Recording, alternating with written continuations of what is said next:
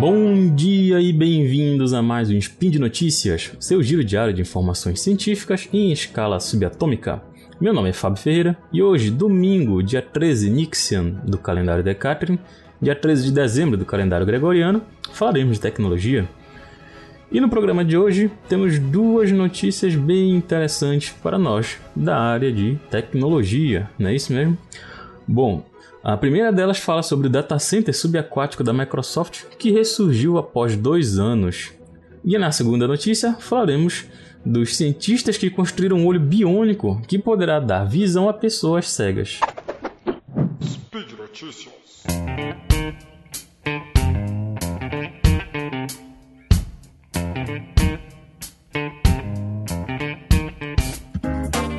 Na nossa primeira notícia, vamos falar sobre a Microsoft, que vocês já devem ter ouvido falar, em 2018 ela fundou um data center na cidade de Orkney para investigar se ele pode aumentar a eficiência energética dos seus processadores. Essa foi uma notícia bastante divulgada no, na época e na época mesmo achei bem interessante. Então vamos relembrar aqui algumas coisas.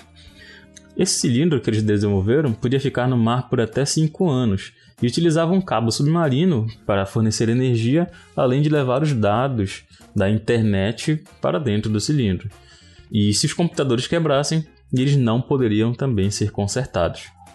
Bom, a ideia original, segundo a gente viu aí, era ficar 5 anos, poderia ficar na verdade 5 anos submerso, mas ele ficou apenas 2. Provavelmente já conseguiram os dados suficientes do que eles estavam querendo. A cidade de Orkney foi escolhida por ser um importante centro de pesquisa em energia renovável. Uh, ela é alimentada por bastante é, centros eólicos né, de distribuição de energia. A teoria é que o custo de resfriamento dos computadores seria reduzido ao colocá-los debaixo d'água.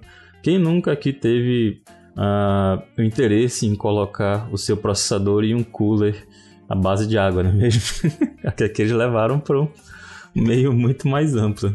Bom, se o projeto Natic, que era o nome desse projeto utilizado pela Microsoft, fosse um sucesso, ela poderia afundar grupos de cinco desses cilindros e ser capaz de implantar um data center offshore em 90 dias, enquanto isso poderia levar anos em terra. O cilindro foi construído na França por uma empresa de construção naval.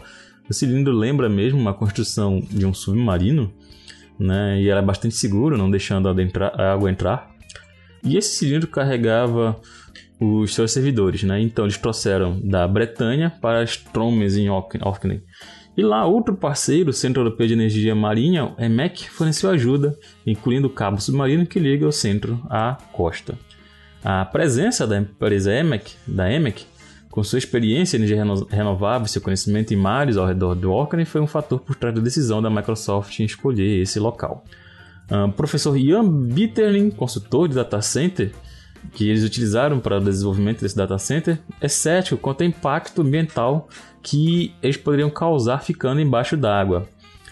Para ele, você acaba com um mar mais quente e um pouco sendo um pouco prejudicial aos peixes, né? Ele diz. Mas Ben Cutler da Microsoft insiste que o efeito do aquecimento será mínimo. A água a poucos metros a jusante ficaria alguns milésimos de grau mais quente, no máximo. E o impacto ambiental geral do data center em Orkney será positivo. Bom, essa foi a recapitulação. Mas agora, em setembro de 2020, o data center foi recuperado do fundo do oceano. E os pesquisadores da Microsoft estão avaliando seu desempenho e o que pode aprender sobre, com ele sobre eficiência energética. Se vocês verem as imagens, vocês vão ver que o cilindro branco foi emergiu né, com algumas camadas de algas, cracas e anêmonas do mar após um dia de operação. Porém, por dentro, o data center estava funcionando bem e agora está sendo examinado de perto para que a equipe de pesquisa possa aprender um pouco mais. A primeira conclusão deles é que o cilindro com servidores teve uma taxa de falha menor do que um data center convencional né, na superfície. Quando o container foi retirado do fundo do mar, a cerca de meia milha da costa, Apenas 8 dos seus 855 servidores a bordo falharam. Isso se compara muito bem com o data center convencional. Segundo eles, a nossa taxa de falha na água é um oitavo do que vemos em terra. Segundo Ben Cutler, a equipe está especulando que a maior confiabilidade pode estar ligada ao fato de que não havia humanos a bordo e que nitrogênio, ao invés de oxigênio, for bombeado para a cápsula. E achamos que tem a ver com essa atmosfera de nitrogênio que reduz a corrosão e é fria, e as pessoas não mexem nas coisas, segundo eles. Toda a eletricidade de Orkney vem de energia eólica e solar. E mas não houve problemas em manter o data center subaquático alimentado com essa energia, né, com essa forma de alimentação. Conseguimos, segundo eles, conseguimos, conseguiram funcionar muito bem no que a maioria dos data centers baseados em terra considera uma rede não confiável segundo Spencer Fowler, que foi um dos membros da equipe do projeto. Estamos esperançosos de poder olhar para nossas descobertas e dizer que talvez não precisemos ter tanta infraestrutura focada em energia e confiabilidade. Os data centers subaquáticos podem parecer uma ideia estranha, né? mas para o David Ross, que é o consultor do setor de data center, diz que o projeto tem um grande potencial. Segundo ele, as empresas podem enfrentar um desastre natural, um ataque terrorista ou alguma coisa que pode causar a perda dos seus dados. Né?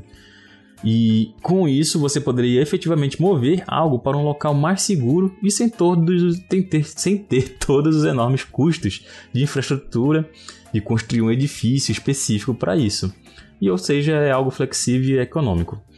A Microsoft, apesar disso, é cautelosa ao dizer quando o data center subaquático pode ser um produto comercial, mas está confiante de que se provou que a ideia tem o seu valor. Segundo Ben Cutler, achamos que já ultrapassamos o ponto em que este é um experimento científico. Agora é simplesmente uma questão de o que queremos projetar. Seria algo grande ou algo pequeno? E esse experimento finalmente acabou depois de dois anos, né? mas a esperança é que o resultado seja um armazenamento de dados mais ecológico, tanto em terra quanto debaixo d'água. Vamos então para a nossa segunda notícia. É uma notícia de maio deste ano, mas podemos utilizá-la para comemorar o lançamento do Cyberpunk 2077, que foi lançado no último dia 9 de dezembro, e podemos comemorar então esse lançamento sem precisar dar um tapa em ninguém. Bom, a publicação é da revista Nature e vocês podem encontrar esse artigo no anexo. Esse trabalho foi desenvolvido por cientistas dos Estados Unidos e de Hong Kong, onde eles desenvolveram um olho sintético que funciona de maneira muito semelhante ao olho real, com sensores que imitam a, os fotos, fotoreceptores encontrados no olho humano, e esse novo protótipo biônico poderá um dia ser utilizado para restaurar a visão de, de um indivíduo que perdeu a visão, né? É referido como um olho biomimético pela equipe de pesquisa. O dispositivo é um casamento de tecnologia moderna e design próprios da natureza. Ele consiste em uma retina artificial hemisférica e uma série de sensores que capturam e transmitem uma imagem ao vivo, mas apesar disso, fazer ele interagir com o cérebro humano ainda é um pouco complicado. Entrando agora na ciência do desenvolvimento do projeto. Bom, uh, foi demonstrado nesse artigo um sistema visual artificial usando um olho eletroquímico biomimético, ou seja, que imita o olho humano, esférico, também esférico, né? o ECI, ECI, né? com uma retina hemisférica feita de uma matriz de nanofios de perovskita, que é um mineral relativamente raro é, ocorrendo na forma de cristais pseudocúbicos de alta densidade, né? Esse é de alta densidade e cultivado usando uma abordagem de fase vapor, né? Que eles chamam de fase vapor.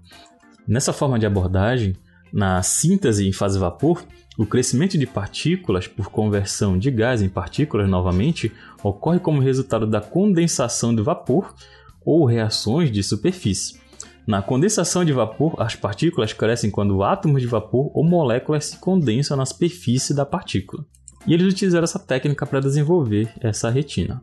Um eletrólito líquido iônico também foi utilizado como um contato comum frontal para os nanofios e os fios de metal líquido que foram usados como contatos posteriores para os fotossensores, imitando fibras nervosas humanas atrás da retina.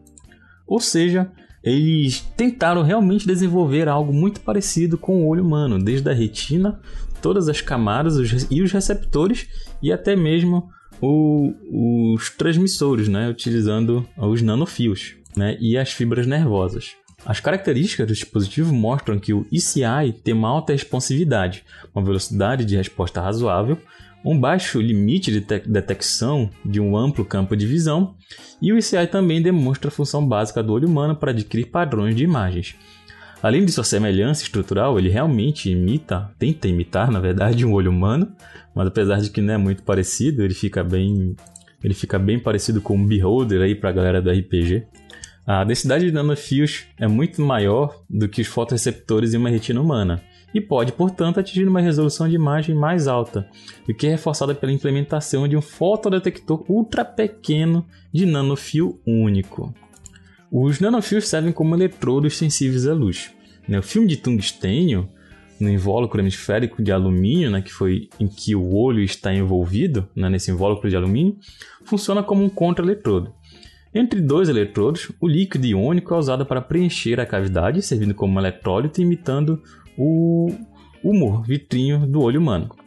Os fios de metal líquido em tubos de borracha macios são usados para transmissão de sinais entre os nanofios e os circuitos externos com uma camada de índio descontínua entre o metal líquido e os nanofios para melhorar o contato.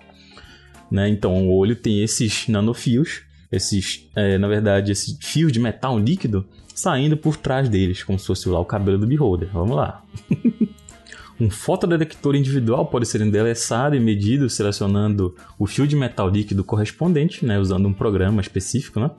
Isso se assemelha ao princípio de funcionamento da retina humana, em que grupos de fotoreceptores são conectados individualmente com fibras nervosas, permitindo a supressão da interferência entre os pixels e o processamento paralelo de alta velocidade dos sinais neuroelétricos.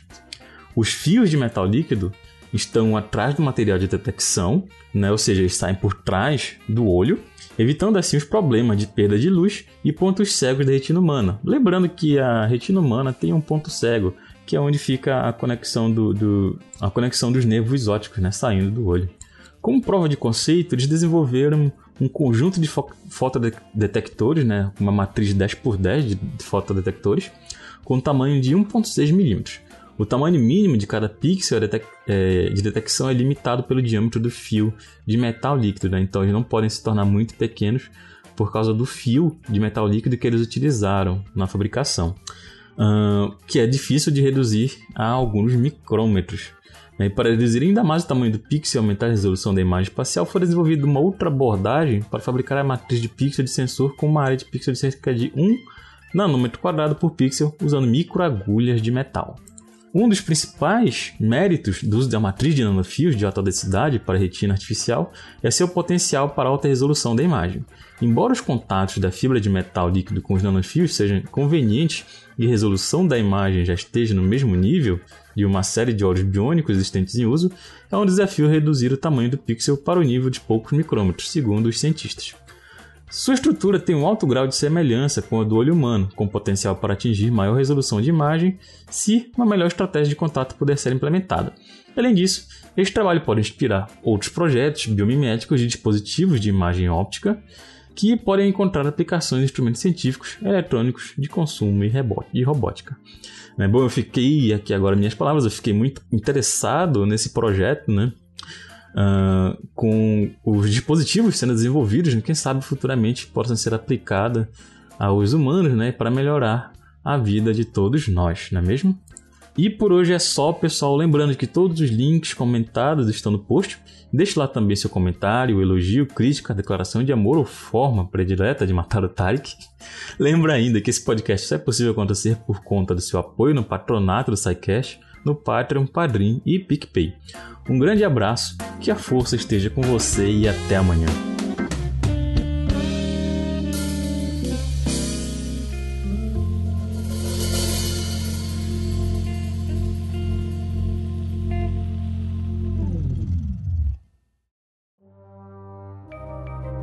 Este programa foi produzido por Mentes Deviantes. deviante.com.br